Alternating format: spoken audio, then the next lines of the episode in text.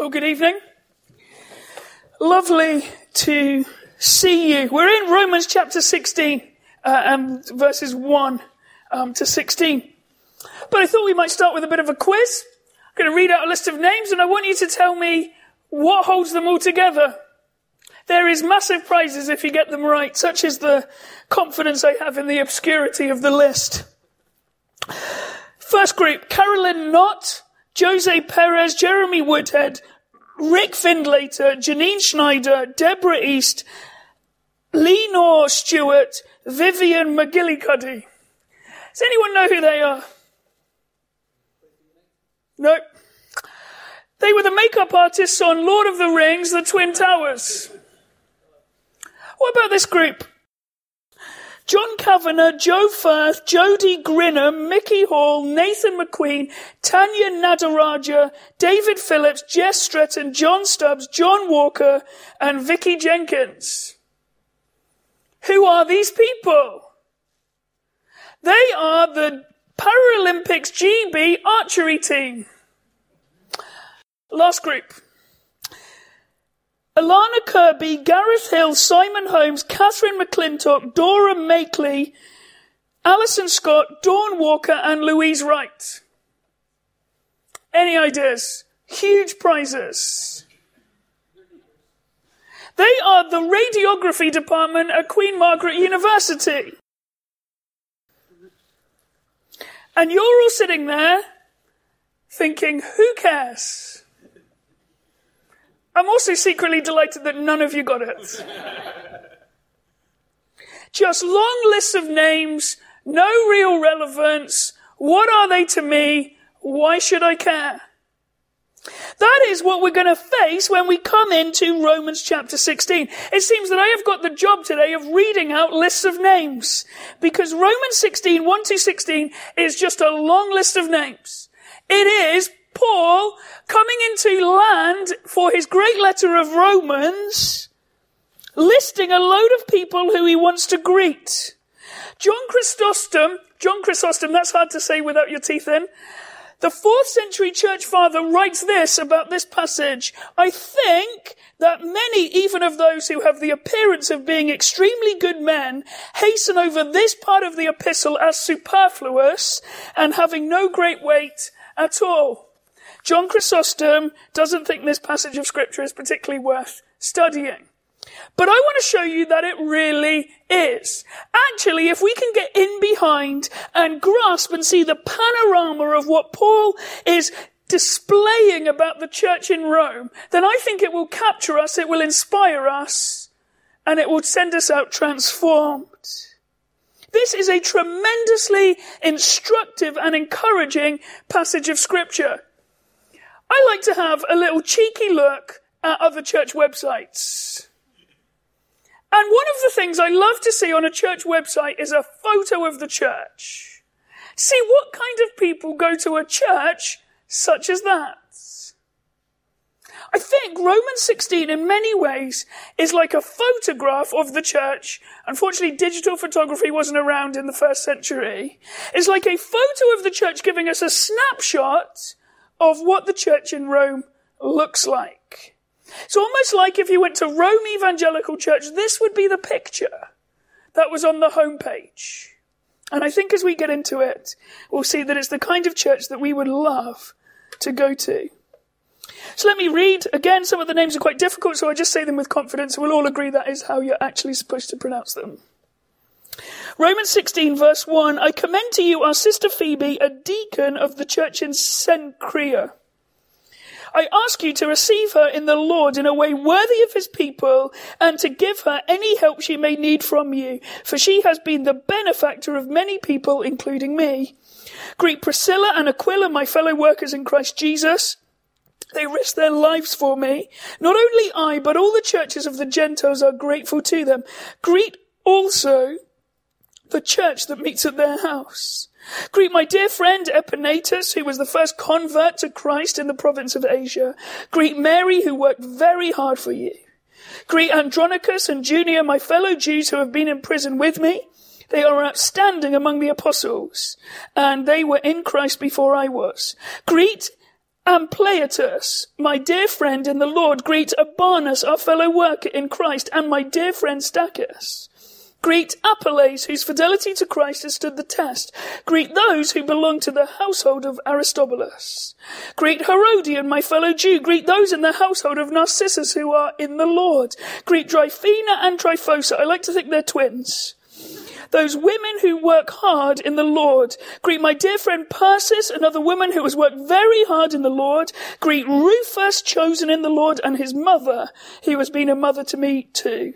Greet Asyncritus, Phlegon, Hermes, Patrobas, Hermas, and the other brothers and sisters with them. Greet Philologus, Julia, Nereus, and his sister, and Olympas, and all the Lord's people who are with them greet one another with a holy kiss. That all the churches of Christ send greetings. That is our passage for this evening.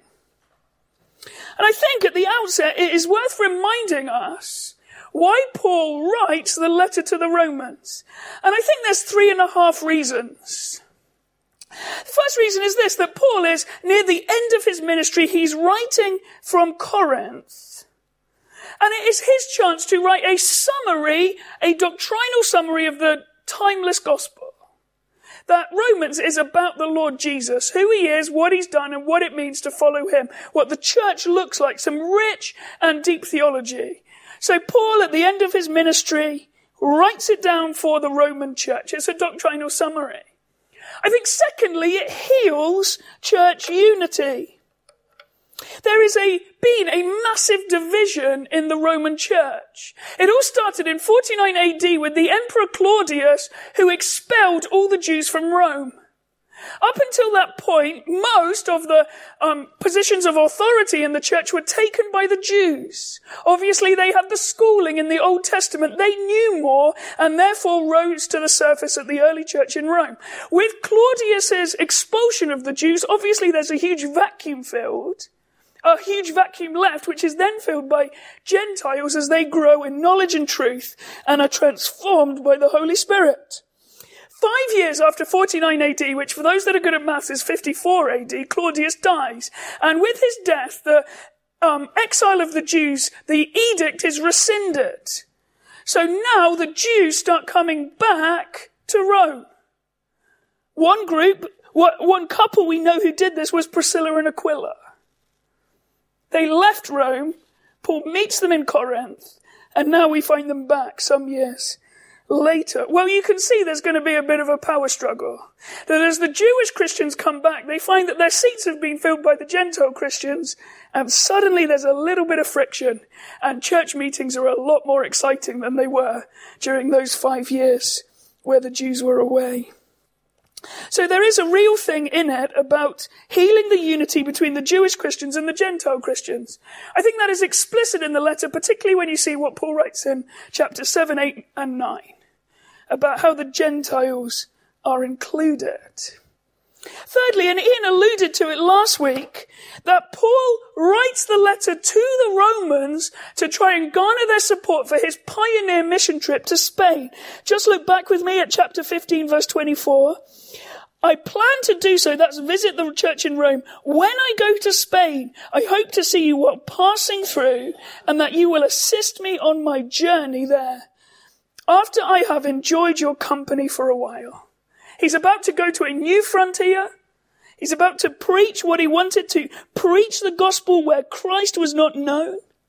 And he wants the Roman church's help to fund and to enable that ministry. There's the first three, and I think this is like half a reason tagged on at the end. I've called it number four, but that's more in hope than in faith. It is also to commend Phoebe. That's how chapter 16 starts that Phoebe is a woman from Cenchrea. That is a suburb, actually the port suburb just outside Corinth. And it seems that Phoebe is doing a geographical and perhaps for a period or perhaps for a, a long-term move is moving from Corinth to Rome. And it seems that Phoebe's problem is that she doesn't really know anyone in Rome and she needs somebody to vouch for her. Now letters of commendation are quite common in this culture. And so, Paul writes Phoebe a letter of commendation and at the front he puts 15 chapters of rich doctrine. It seems that Phoebe is probably the courier of the letter. That she's going to deliver it. Now that makes a lot of sense because men lose things and women have handbags.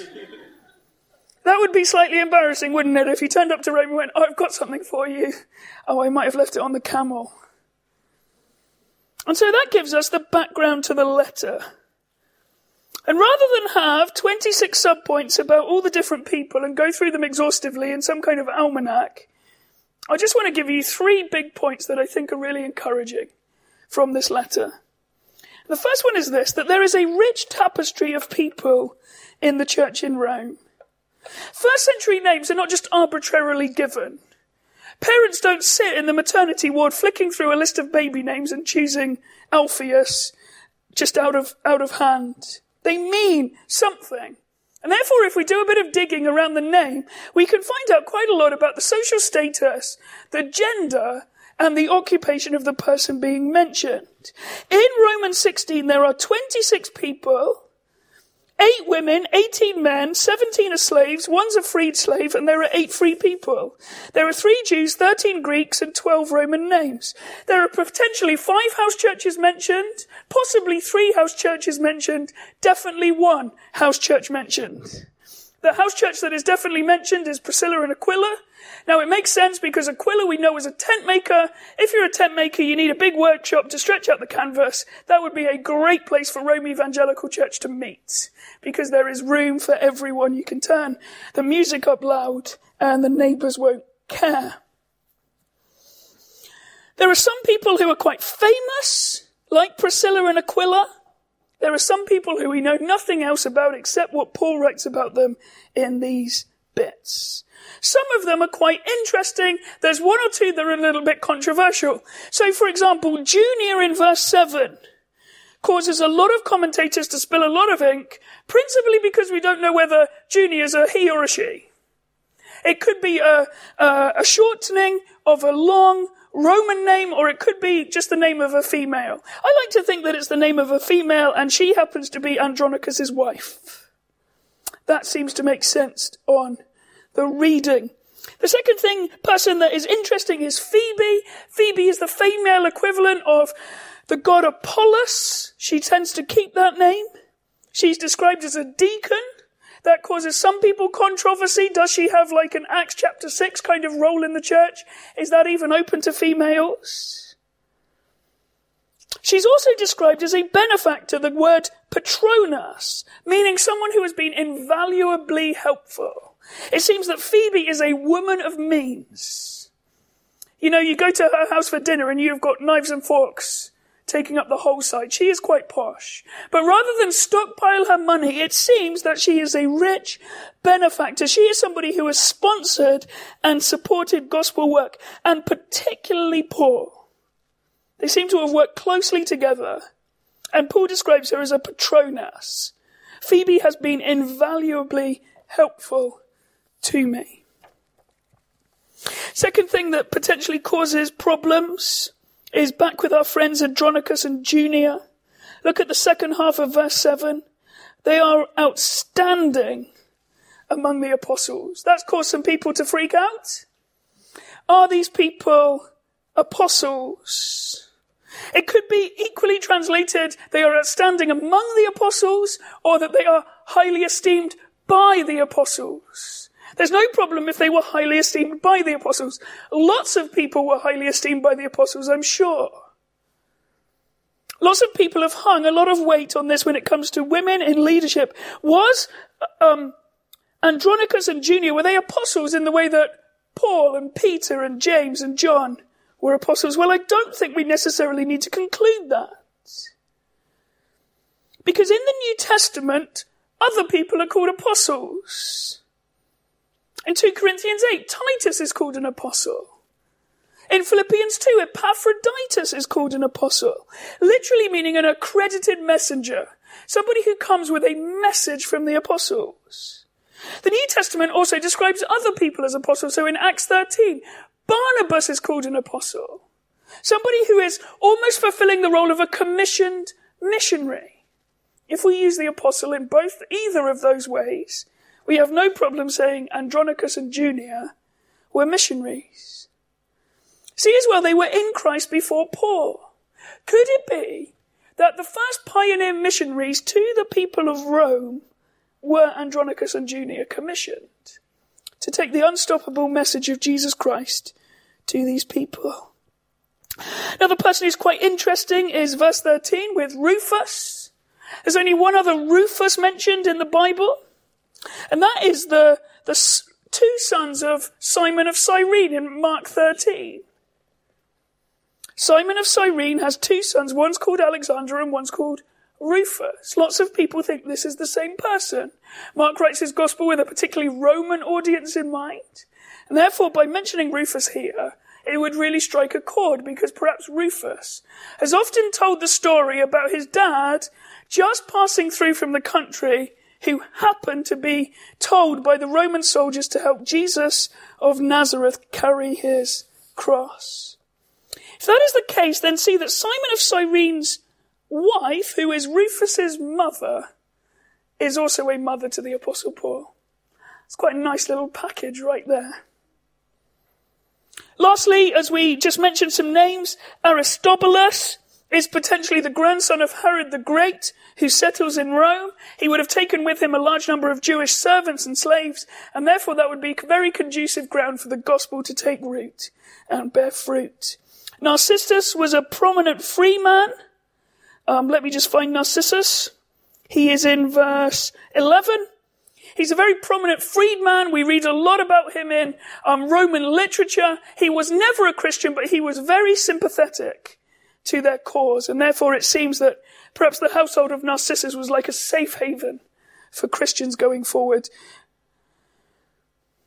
These may be loose ends that you don't particularly care about, but I think they're interesting. But I think actually the massive encouragement of this chapter is not the individual names, but it is all the names together. Paul is writing to a church, a place he's never visited. When he starts Romans in chapter 1 verse 16, he says the gospel is the power of God for everyone who believes.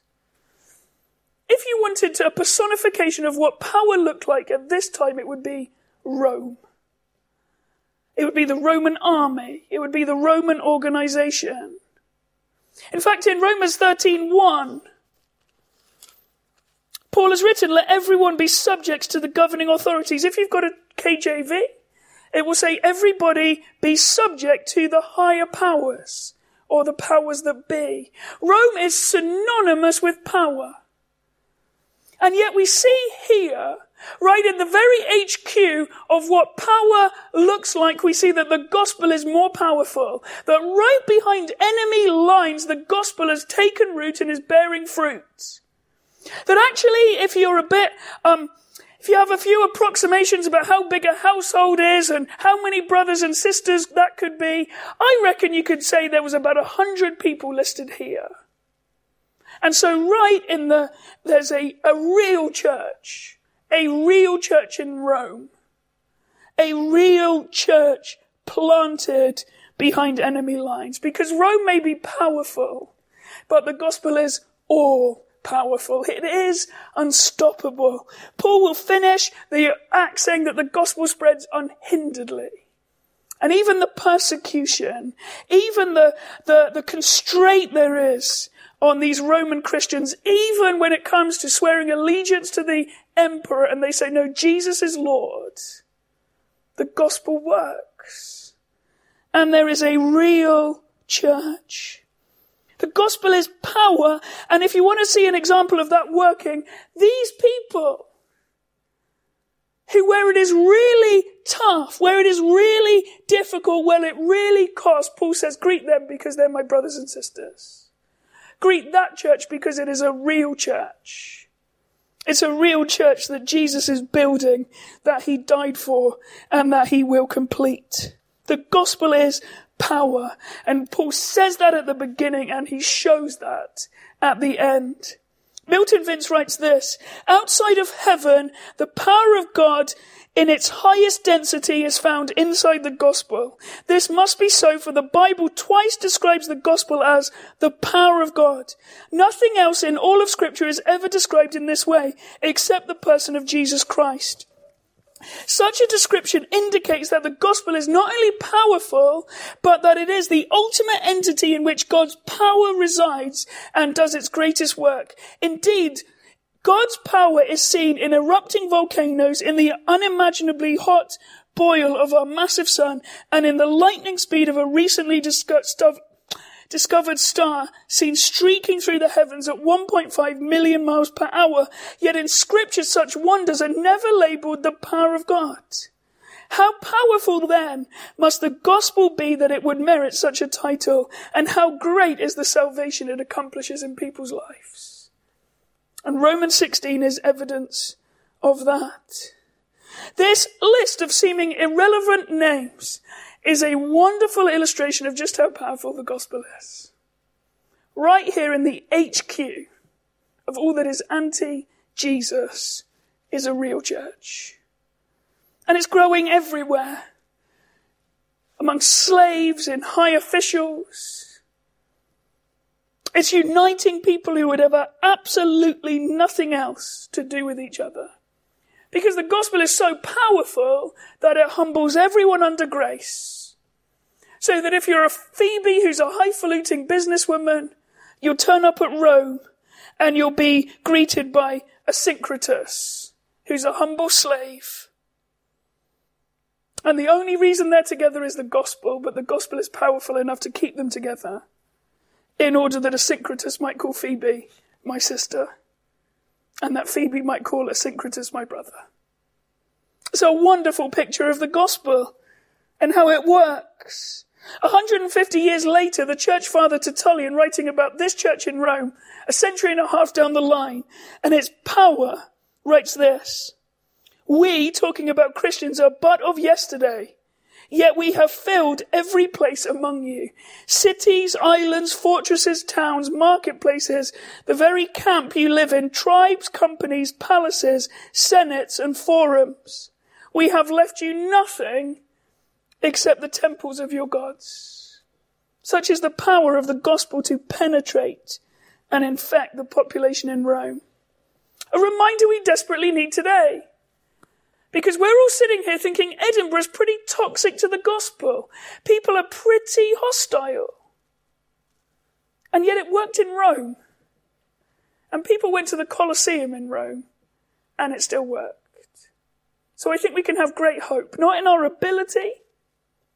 Not in what we can do. But in the truth that the gospel really is the power of God for everyone who believes. And the testimony is seen here tonight. Because there's a pretty great diversity of people here. And the only reason we can call each other brother and sister is because of the Lord Jesus and the work that the gospel has done in our lives. First thing we see in Romans 16 is a rich tapestry of people. The second thing is a wide variety of gifts. Paul describes these people in eight different ways. The only thing we know about most of these people is what Paul writes about them here how they're commended. And yet I think we see some of the traits that we are to exhibit if this church is to flourish like that church. And people would look at the panorama of this church and say, that's amazing. That is a supernatural community. That is a really closely knitted family. The first one is this, and you, you can see it everywhere, is that there is real affection and care in this church. See Phoebe described as a sister. See Rufus's mother described in family terms. See verse 14. All the brothers and sisters. See also Four times in 5b and 8 and 9 and 12b, Paul writes, my dear friend, which is literally the word beloved. See how he feels about these people. These people have a deep and sincere love for each other. The, the love they have for each other is tangible. The love that Jesus commands his people to have for one another as a hallmark of their discipleship seems to be very much on show in the church in Rome. Church is a place of family, a place of affection and care, a fountain of love flowing from Jesus and out into community. Seems to be everywhere in this list. It's a place where everybody goes out of their way to love each other, to show affection, to be family together. And we're all very familiar, aren't we, with the commands to love. We're all very good at saying we should love one another. But I was thinking about this week, I was thinking, how easy am I to be loved? How easy do I make myself lovable? Is it easy for people to love me? Am I available enough? Am I humble enough? Do I need to trust God more in order that when we interact, I'm not so like highly strung and stressed out?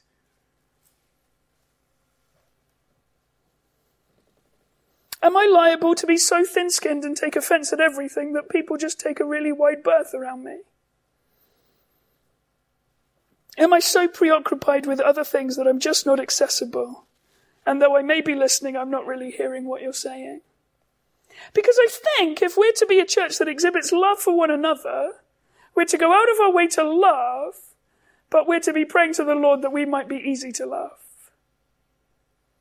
And I thought this week, I'm not actually that easy to love. And so that's been my prayer over the last few days and, going on that, that we would be a place that was both loving but easy to love. I think we all need to cultivate this love within our church. And I think many of us, myself especially, need to have a long hard look and persistently pray to God, how can I make it easier for others to love me? Paul says one of the hallmarks of this church is love and affection and care. The second thing we see is that they're workers. Five times Paul commends seven people for their hard work. Five of the, five of the seeming hard workers are women. Paul seems to be saying that gospel work is hard work. This is not let go and let God. This is roll up your sleeves and get involved. Paul uses endless phrases like toil and wrestling and struggle to describe what gospel work is like. And it seems that in the Church of Rome, there are some people that exhibit what it is to work hard, and people like Mary, verse 6, who work very hard. They are fully involved. Paul has used in Romans lots of pictures for what gospel work looks like. Athletics. If you watch the Paralympics, it's hard work. Wrestling being a soldier. These people are commended in the eternal words of God for working hard, being really diligent. So you look at people like Priscilla and Aquila in verse 3 who have a long and rich history with Paul. And they're described my fellow workers. Now, if Paul was doing gospel ministry from my house, this is what I would think. I think you're the Apostle Paul. I'll just get out of your way and let you get on with that. Just ring your bell if you'd like a cup of tea. Or some more ink for your pen. That would be so easy, wouldn't it? You're the Apostle Paul. I'll step back so you can do your thing. And yet they're described as my fellow workers. They were involved. Paul worked hard. They worked hard. Paul worked hard. Mary worked hard. Hard work. Gospel ministry, gospel work, church is a team sport. It isn't a few working on behalf of the many. It is everyone mucking in that we too might be described by God as those that worked hard. Those that worked very hard. Those that were fellow workers with each other and God himself. On mission with him. Would Paul describe you in glowing terms like Persis, who I've lost. Greet my dear friend Persis, another woman who has worked very hard in the Lord. These were hard-working people. Third trait, they were sacrificial. See that some people are commended for their sacrificial partnership with Paul.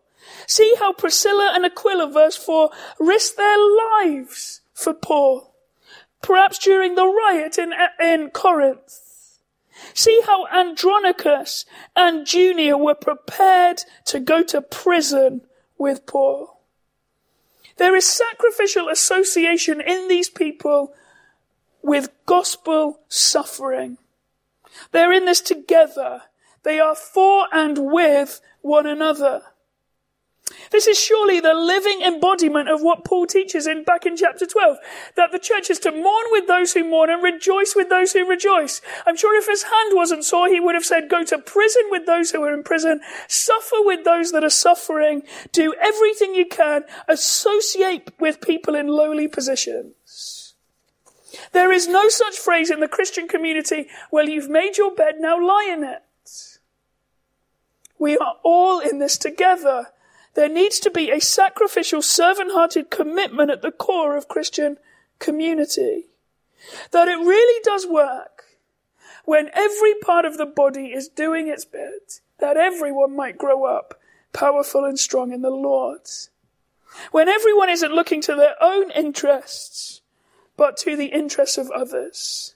Look at Phoebe. She could have had a wonderful life she could have owned a Greek island. She could have swanned around. She could have been a Morningside lady who lunches every day. But she wasn't. How did she use her money? To sponsor and support gospel ministry. She was sacrificial in the way that she gave. Lastly, on this, they persevered. What encourages me also about this passage is that there are some people who were marked because they just kept going. Look at verse 7, our old friends Andronicus and Junia. They are outstanding among the apostles and they were in Christ before I was. That's a wonderful thing. That Paul can look at those people and say, You've been on this road longer than I have and you keep going. That must be an encouragement when it's tough. Look at Epaenetus. Verse 5b. Greet my dear friend Epaenetus, who was the first convert, convert to Christ in the province of Asia. Just think when Paul thinks this is really difficult doing pioneer mission. Think, and he thinks back to his pioneer mission in Asia. And the first name, the first face in his mind is Epaenetus. The first convert. There's something about a first convert, which is like God's seal of approval that you're not wasting your time. Adoniram Judson in Burma right waxes lyrical about his first convert that comes after 15 years. That it seems to be God saying no.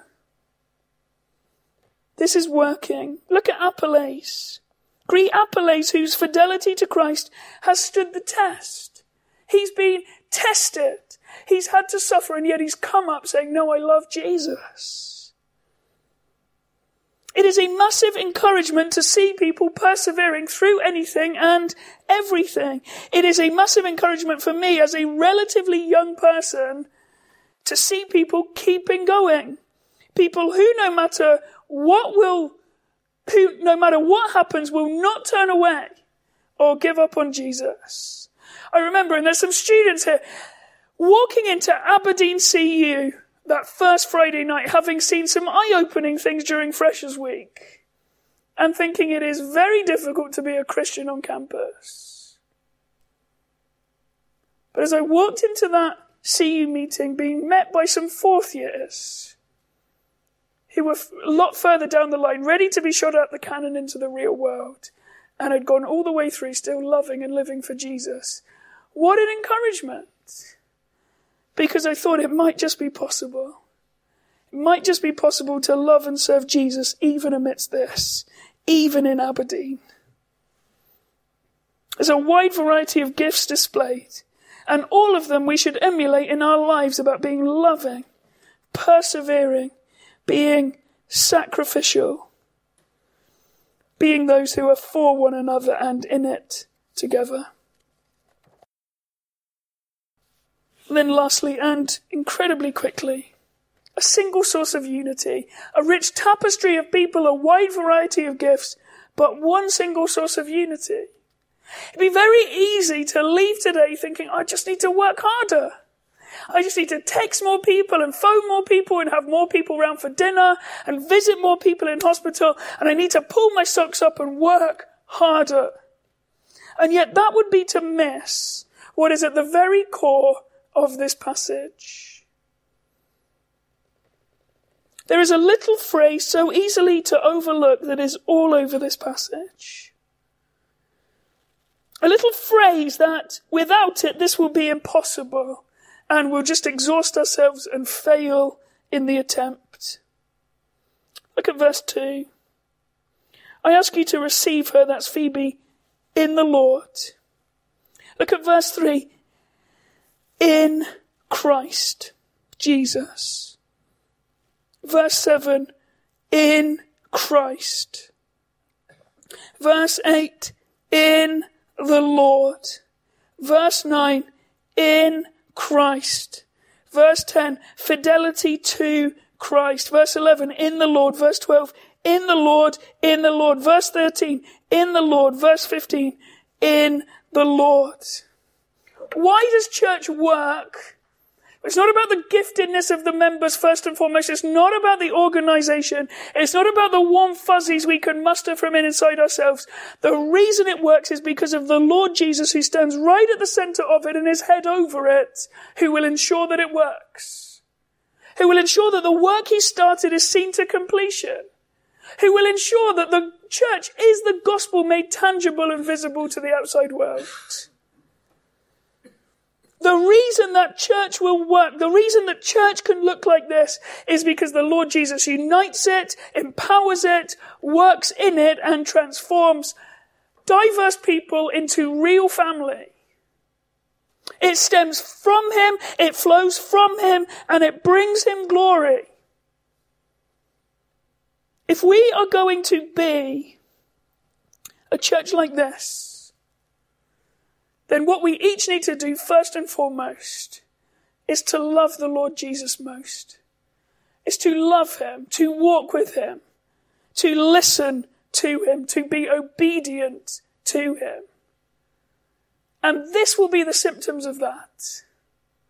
This is the fruit that that will bear. But don't try and do it without getting close to Jesus. It will fail.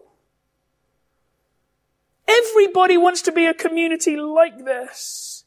But if it's not built on the Lord Jesus, it will fail. It will crash and burn. Therefore, going on from here, what do I need to do first and foremost? I need to love Jesus. I need to make sure that all of my life is in Him. And as I get closer to Him, I suddenly find that people really aren't that difficult. That He gives me grace. He gives me love. He, see, he works in me um, the miracle that shows me that it is better and more blessed to give than to receive. And therefore, church works and Jesus wins. Two little things before we leave, which were just kind of afterthoughts that wouldn't fit into my headings. I thought to myself, how can Paul write so glowingly about 26 people that he maybe hasn't met? I can't even remember 26 names of people that I actually know. How can he speak so glowingly about them? And I think it's this that he's been praying for them. He's been praying for them persistently. That he's been reading Apelles' testimony about how Jesus saw him through a time of testing. That he's been praying for Priscilla and Aquila as they leave Corinth and take up residence in Rome. He's heard about these wonderful twins, Tryphena and Tryphosa, and how they're a dynamic duo who work hard. And that as he's prayed for them, suddenly his heart is enlarged with love for them.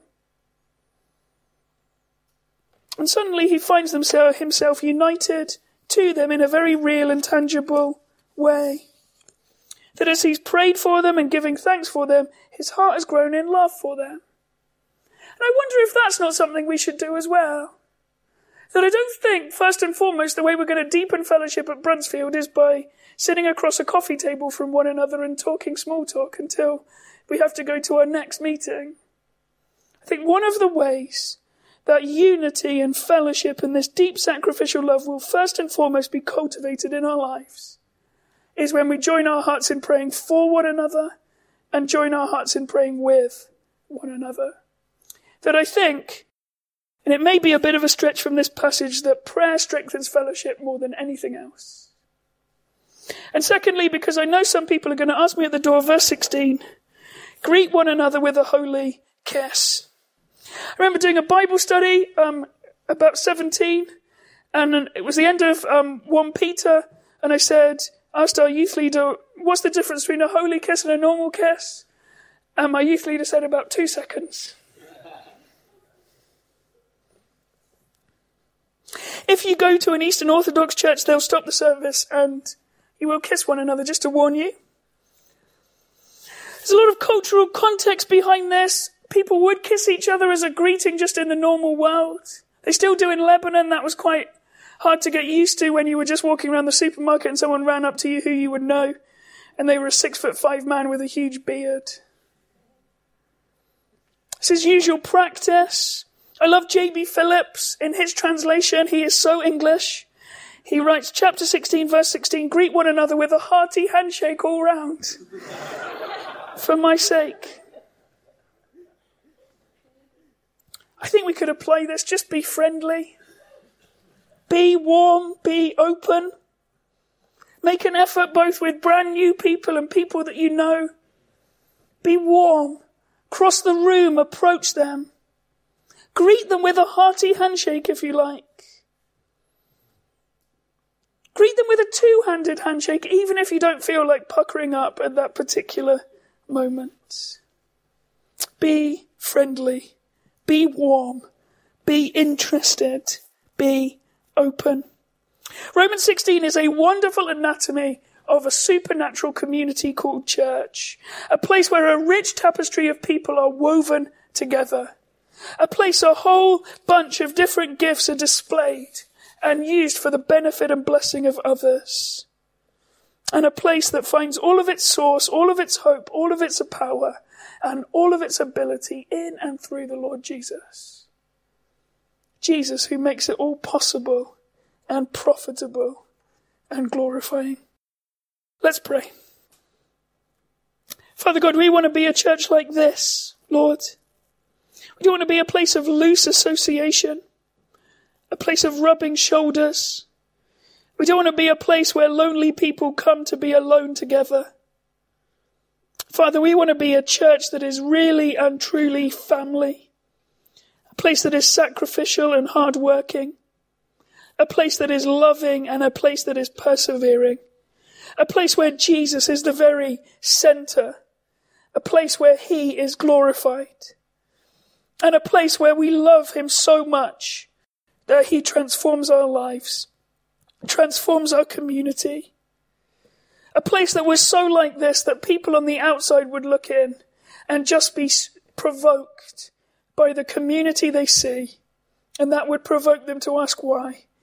And we would say that it's all and only because of Jesus. Lord, take our church, take us individually, and make us what you would have us be for your glory alone, we pray. Amen.